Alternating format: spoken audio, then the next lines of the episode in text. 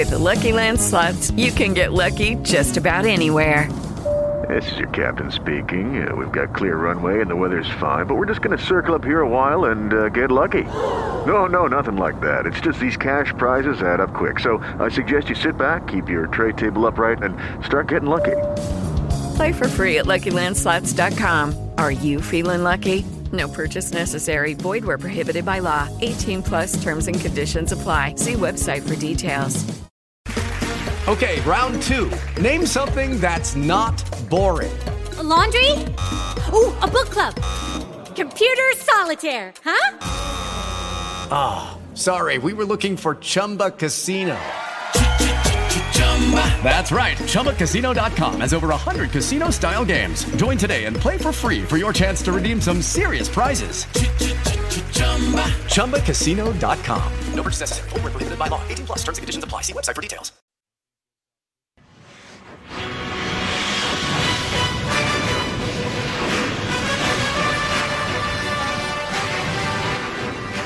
It's time to celebrate the greatest team sport known to man where modern day gladiators collide all for the glory of the gridiron. We'll talk some college football on Cougar Sports with Ben Criddle. Welcome back to ESPN 960, Cougar Sports on ESPN 960. Filling in for Ben Criddle, I'm Sean Mock from KSL.com. Joined by my much better looking half, for this next hour of the radio program. We call him Belo. You might call him Brian Logan. We all call him the best cornerback BYU's ever had. That would be Jacob Robinson. Ooh, hot take. I like that. I like that take. I like that take. Uh, we're going to get back into college football. Just barely jumped out of it. Talked some basketball with BYU women's basketball coach Amber Whiting. Delightful conversation.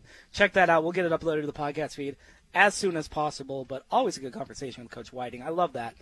But football is our bread and butter here. We love football. I got Belo here. So I want to talk some college football on ESPN this segment. Brought to you by OrthoPros of Utah, orthoprosofutah.com, providing conservative options for people looking to mitigate and eliminate their musculoskeletal pain by providing progress, products that help stabilize and rehabilitate the body after an injury or surgery. They also specialize in injury prevention from braces to supports, thermoformable and removable casting, compression wear, bone growth stimulators, NMES, and mobility devices.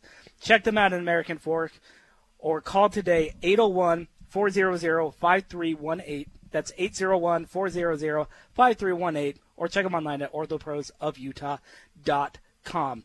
Let's get out to the about time pub and grub hotline where we've got longtime friend of the show and friend of all things Mormondom everywhere from the Extra Points newsletter, Mr. Matt Brown. You can find him on some platform that Elon owns, I guess, but you can also find him on Blue Sky. Matt Brown on Blue Sky. Thanks for joining us for a moment, Matt. Hey, it, it's my pleasure. You know, I was just thinking about this. I think I've been doing this show for almost a decade. It's um, been a it's, minute. It's, it's got it's got to be pretty close. Almost as long as I've been a reporter. Um, think- it is it is yeah. always always good to be back here. I think you have been doing Cougar Sports on ESPN 960 for longer than I have, which is saying something because for When'd some reason I have a microphone in front of me. When'd you start doing it? Uh, I started here. Uh, well, so I've only been co-hosting for three years, two years, three years, three years, something like that. And then I was just intermitting, hopping on, kind of like Matt's doing for probably about three or four years before that. So that's seven years. Yeah. So I think Matt's got me beat. Matt's got me I beat. started. I started 2012. Yeah. Congratulations. I Matt. can't You believe are- this. I can't believe this thing hasn't been canceled after ten years. Amazing, right? You've been you've, Amazing. you, they've been doing they've been doing ESPN 960 longer than like Justified, longer than most like good television shows. Like that's a, that's a long time. That's impressive. I'm, I'm just waiting for more episodes of Cougar Sports on ESPN 960 than Lost. I'm not quite sure we're there yet, but Yeah. we're getting close. Law and We're Order. getting close. Yeah. Ooh. I don't know if we'll ever catch Law and Order. Not gonna lie. I don't know if we'll ever catch that one. But you know what? I think we can catch. I think we can catch this NIL phase, Matt. Um, that's called a that's called a transition in the radio business. That was a terrible. Yeah. I just I just learned that a couple years Yeah. ago actually. Yeah. Um, But I, I got you on because I wanted to I wanted to talk name, image, and likeness. You're my well, you're really my conference realignment sicko with me, which we'll get to that in a minute.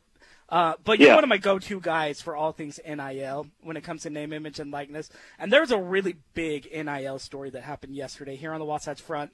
I know you saw. I know you saw it. I know you read about it some.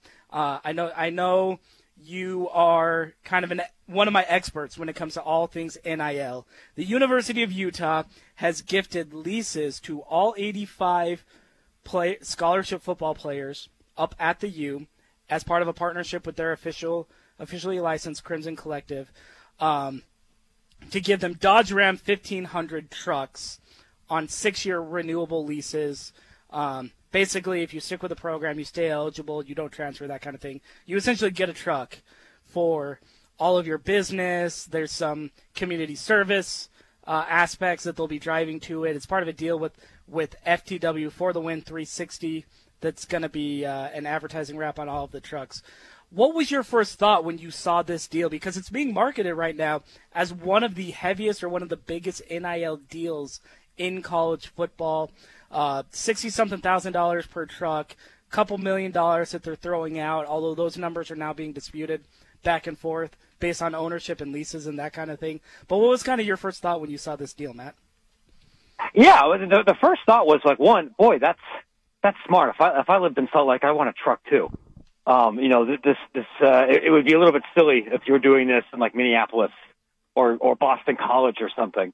Um, wh- whenever I see these kind of stories, my my first thought is like, all right, the the headline's amazing, and and like 85 trucks is a lot of money, but the devil's always really in the details. You know, especially for these kind of things when you're when you you you, you compensated in kind and get a truck instead of cash, the individual generally still has a tax hit um, you know, relative to the value of the vehicle. So when that and, and this happened a lot the first year of NIL is with these, with guys signing deals where they would get vehicles, not realizing that they'd still have to pay taxes at the end, even if they didn't get cash. So uh, for everybody that's involved in here, like, hey, I hope you are also squirreling away some money for a good accountant, uh, that you're talking to an attorney, that you're having somebody else look over these things. I would have some concerns about any kind of gigantic, you know, over market team wide NIL deal if that's something that would pass NCAA regulatory muster. But also, we're not really in an era where the NCAA is even trying to to go after any of these things. Like it's very clearly, you know, a, a quid pro quo kind of thing. But like, how it, it, only the most diehard BYU person is going to be clutching pearls over that, and, and especially given that BYU has had team wide deals too. So good for the athletes. I hope that the actual deal is as lucrative as the initial headlines make it out to be. And I hope everyone has outside counsel to look over any of their agreements with any collectives, lest you end up like Michigan State athletes did if the money dries up in 18 months. For sure. I, I, I did not know that. I didn't consider that that if you get a gift, you know, through NIL, you still pay, are paying taxes on that. Yeah. Um, if it, okay. if it's valued at sixty thousand dollars for a vehicle, yeah, you should you Oh. should definitely. I mean, there, there's there's I'm sure that there are ways to mitigate that burden, but these are the kind of things that like people don't ask about, and then you end up getting stuck with an uncomfortable bill at the end. I'm I'm sure there are ways to do it where it'll be fine, but you know. Don't don't don't just jump into this and, and think that it's it's it's a free truck, no strings attached. That's a yeah, great point. for sure, for sure. Retail price of each truck is sixty-one thousand dollars. Uh, we'd also buy, be naive to think that each one of these trucks is being bought outright by the collective and just given um, to each football player. They're being owned. They're going to be owned by a fleet, which is under the management of Ken Garff Autom- Automotive Group, one of the larger automotive groups in the West, based in Salt Lake City, run Yeah. by a whole bunch of University of Utah graduates. So they're obviously involved with the Crimson Collective. Uh, they're Utah fans and everything else. But those, so those leases are all going to belong to this fleet group and to Ken Garff. Um, and again, like you said, the devil is in the details. I did find this very interesting. Um, the Garff group does retain a right as part of the leasing agreement to sell those trucks to the general public at least one year after they lease them. So they can then turn around and try to resell them. You mean after the player's done? Yeah, and so essentially when the players are done, when their when leases expire and, and that kind of thing. Um, they do have a they do have a right to try to resell them. So, if the, so, if, On the so open if, if the lease is six months, right? After the six months, if a player wants to renew the lease, then you're saying that they have the right to sell them. Yeah, yeah, they they do have a resellability. that's that's Right. Uh, this is this is from I mean- Ross Dellenger over at Yahoo Sports. Ken Garff Automotive can sell the trucks to the general public after one year as part of a leasing agreement through United Fleet Management, and that's makes straight from the mouth of Matt Garff. Yes, that's From the whatever. Yeah, so a a free truck isn't 100% a free truck, but it's still a lot more of a free truck than anybody had two and a half years ago. Right. Um, and if if it's snowing in January, I'd much rather have one of those than my stupid Kia. So, like, it's a good deal, especially especially if you're not a skill position player. If you're not somebody who is likely to get a lot of bagman or brand related NIL dollars anyway, which would be the majority of BYU or Utah's roster right now, great. Like that, that the the, the total value of that truck is going to be more than the vast majority of that roster are going to make in four years at Utah anyway. So, and I, I don't say that pejoratively. Then great. I hope Right. they enjoy it. They deserve it. Absolutely. Absolutely. And we were talking about this a little bit earlier, but this kind of feels like an NIL deal that sort of could maybe go a lot longer, a lot longer way than just simply, you know, the old metaphorical bagman dropping cash uh, in in front of players. I mean, that probably still happens somewhere. Uh, these NIL deals are kind of ways to facilitate those sorts of transactions. But when you're talking about college football players whose job, I know the NCAA doesn't like us calling them employees. They don't like us referring to this as their job, but We it is employees. essentially their job. I mean, when you talk Yeah. about what they need, one of the things, one of the keys that they really need, most of them have housing. They've got a training table that's giving them food every day, or most days. They get a little bit of a, of, a, of an extra allowance still outside got of their we still got to pay for that training table. Eh. You know that we still got to pay for that. You still got to pay for a yeah. training table? Yeah, yeah, yeah. yeah. Oh, I didn't know you get that. money for that, unless it's changed. I mean, I I graduated. It, it has Sure. changed. Okay, get- okay. They get unlimited. They get unlimited food now. But, but, but back when you did it, you did you did you did have to pay. But but I mean, you're you're you're all right. It's it's transportation. It's transportation on behalf of your family and friends who want to travel and come see you play on the road, and their hotel arrangements, uh, or or flights back and everything. It's pocket money, and it's a little bit of planning for the future. And you don't need a lot. A little goes a long way in in uh, in, in those kind of conversations. So I could definitely see how a vehicle would be very appealing. The, the the question that I have, and it's one that I think about a lot with with with NIL collectives right now, is about their capitalization. like what we saw with Michigan State. In case you guys missed this, if you're listening, um, the main Michigan State NIL collective canceled unilaterally like 50 of their deals with football players in the middle of the season because they're like, hey, bad news, guys, we're out of money. Turns out we couldn't get a bunch of donors to go give money to a team that sucks and whose football coach just got fired in disgrace. We don't have enough money to meet these obligations and we can unilaterally terminate them.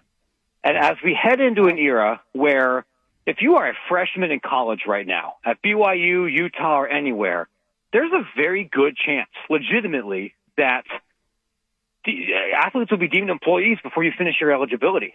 And so if there's some, some significant change here and the funding source for those collectives dry up, are you protected? Are you, are, how confident are you that this group that's offering something, whether it's a truck now or a $75,000 a year deal later or something else, that they're going to have the money to keep paying for that in case you go five and seven?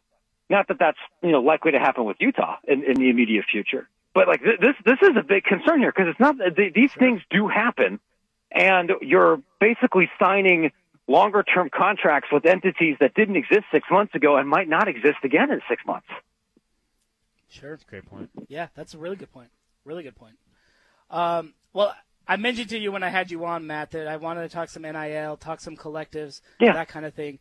Um, I did find this really interesting. Just earlier today, I saw Ohio from from your neck of the woods. I know you know a thing about uh, ye old Buckeyes. Uh, the Ohio State is looking to hire uh, their official collective wants to hire a chief revenue officer right now. Is is that kind of part of the next step? Is now you're you're talking about collectives, whether they're 501c3s, nonprofits, for-profit entities, whatever they are. Is that kind of the next step? Is is bringing in people who are money people, who are revenue people, to try to figure out not just how to facilitate payments to players, but also like how a- to how to it like make a money. Yeah, Yeah. how to make money work in the in the era of business. This is this is exactly what's been happening. So I'll, I'll tell you about like the, this kind of general trend over the last nine to twelve months. Is a lot of the collectives that started the first year or so of this world, not all of them, but many of them, were led by who are some of the biggest donors, who are people that run medium-sized businesses, and who are who are people that are that are already well connected to the university community. You also had some that were just literally message board dads that, that start a couple of these things here uh, up. And what people realized after the first year is, hey, we may have, uh, you know, written some checks that we can't actually cash, um, or gotten a little bit more, a little bit too aggressive in our financial commitments, and we are trying to rely on a handful of donors to make major commitments to, to meet payroll. And everybody from the SEC and the ACC and the Big Ten down to mid majors are all realizing that's not sustainable. And it's not sustainable because the kind of people that write $500,000 checks to support football recruiting uh, are, tend to be pretty flaky individuals. the kinds of people who's uh, might not might not be as liquid in their wealth as they like to pretend to be on Twitter. The kind of people that sometimes get sued, or the kind of people that decide they don't like the football coach anymore and they want to pull out. So th- what you're hearing now from more and more of these groups is one, we need to professionalize our operations. So you might work with a company like uh, SANIL, Student Athlete NIL, or Blueprint Sports, or an entity that like professionally manages collectives. You might uh, you might merge your collective, which has happened at almost every Power Five market, and then put somebody who has an explicit fundraising background in charge. Being a good poster on 247 or on 3 doesn't make you a yeah. good collective manager. Or quite frankly, being a good insurance salesman yep. or a good bond salesman or a good small business person doesn't make you a good collective manager. So you're, you're, you're, we're seeing this transition and we're also seeing collectives try to migrate towards a subscription model where you're trying to, rather than hoping that three or four rich people give you all the money, the hope is, what if I got all my fans to pay 10 bucks a month or 15 bucks a month or 20 bucks a month? And so then I can have a little bit more security in case one or two of my my super rich people decides to flake out. And my understanding is that this is even an issue with BYU.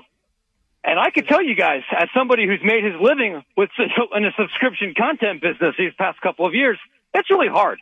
Yep. And I can look at what some of the collectives are doing and think that's not going to work. no, no one's going to yeah. pay for that. That content sucks. Um, but that that's that's the kind of uh, the difficult transition that's happening in a lot of this space, and that's why my concern. And I, I, again, I'm not, I'm not saying this is a concern specific to this Utah deal or to BYU or anybody in, in particular. My concern is that I don't trust that many of these groups are going to be in existence in 18 months. For sure. And I wouldn't want anybody to really depend long term on the strength of a contract with a third party group that you that, that you, you, you're not properly protected if they go under or if they merge with somebody else or if something else happens. I think there's a lot more risk in this enterprise than maybe the folks at On Three want you to believe. For sure, for sure. Well, and that and that's the big key is is with that model is just finding a way to provide value for this subscription service. And speaking to yeah. someone who has a subscription service who, in my opinion, con- their content does not suck. Uh, I was really impressed this week with your uh, with the your guest post from a uh, former Washington State oh, athlete, for example, you. who gave her kind of her opinion of what traveling across the country in this newfangled Big Ten is, is going to mean. Can you tease out anything for us over at extrapointsmb.com and the Extra Points newsletter about uh, anything that you're working on right now to try to get maybe uh, a couple more people to subscribe over there? Yeah, I, yeah. So I to, to your last point, I talked to a, a young woman named Alex Payne who is a hammer thrower. She was at Washington State for a while. She just did a grad transfer to Villanova. And she, you know, wrote a story for our newsletter explaining, hey, this is what like long-term travel means for me, even for a, a smaller Olympic sport and one that doesn't play a team schedule. You know, if you're, if you, if you're competing track, you don't do like a home and away meet with Oregon or Ohio State. You do a bunch of invitationals. But, you know, one of the things that she told me was, listen, I throw hammers, right? Big, strong, tough woman throwing big, heavy weights. And I never felt more physically drained than I did after a 10 hour flight. Like not after five days of practice, yeah. not after competing, You know, and and you know, in the against Pac-12 competition, she's competing against Olympians.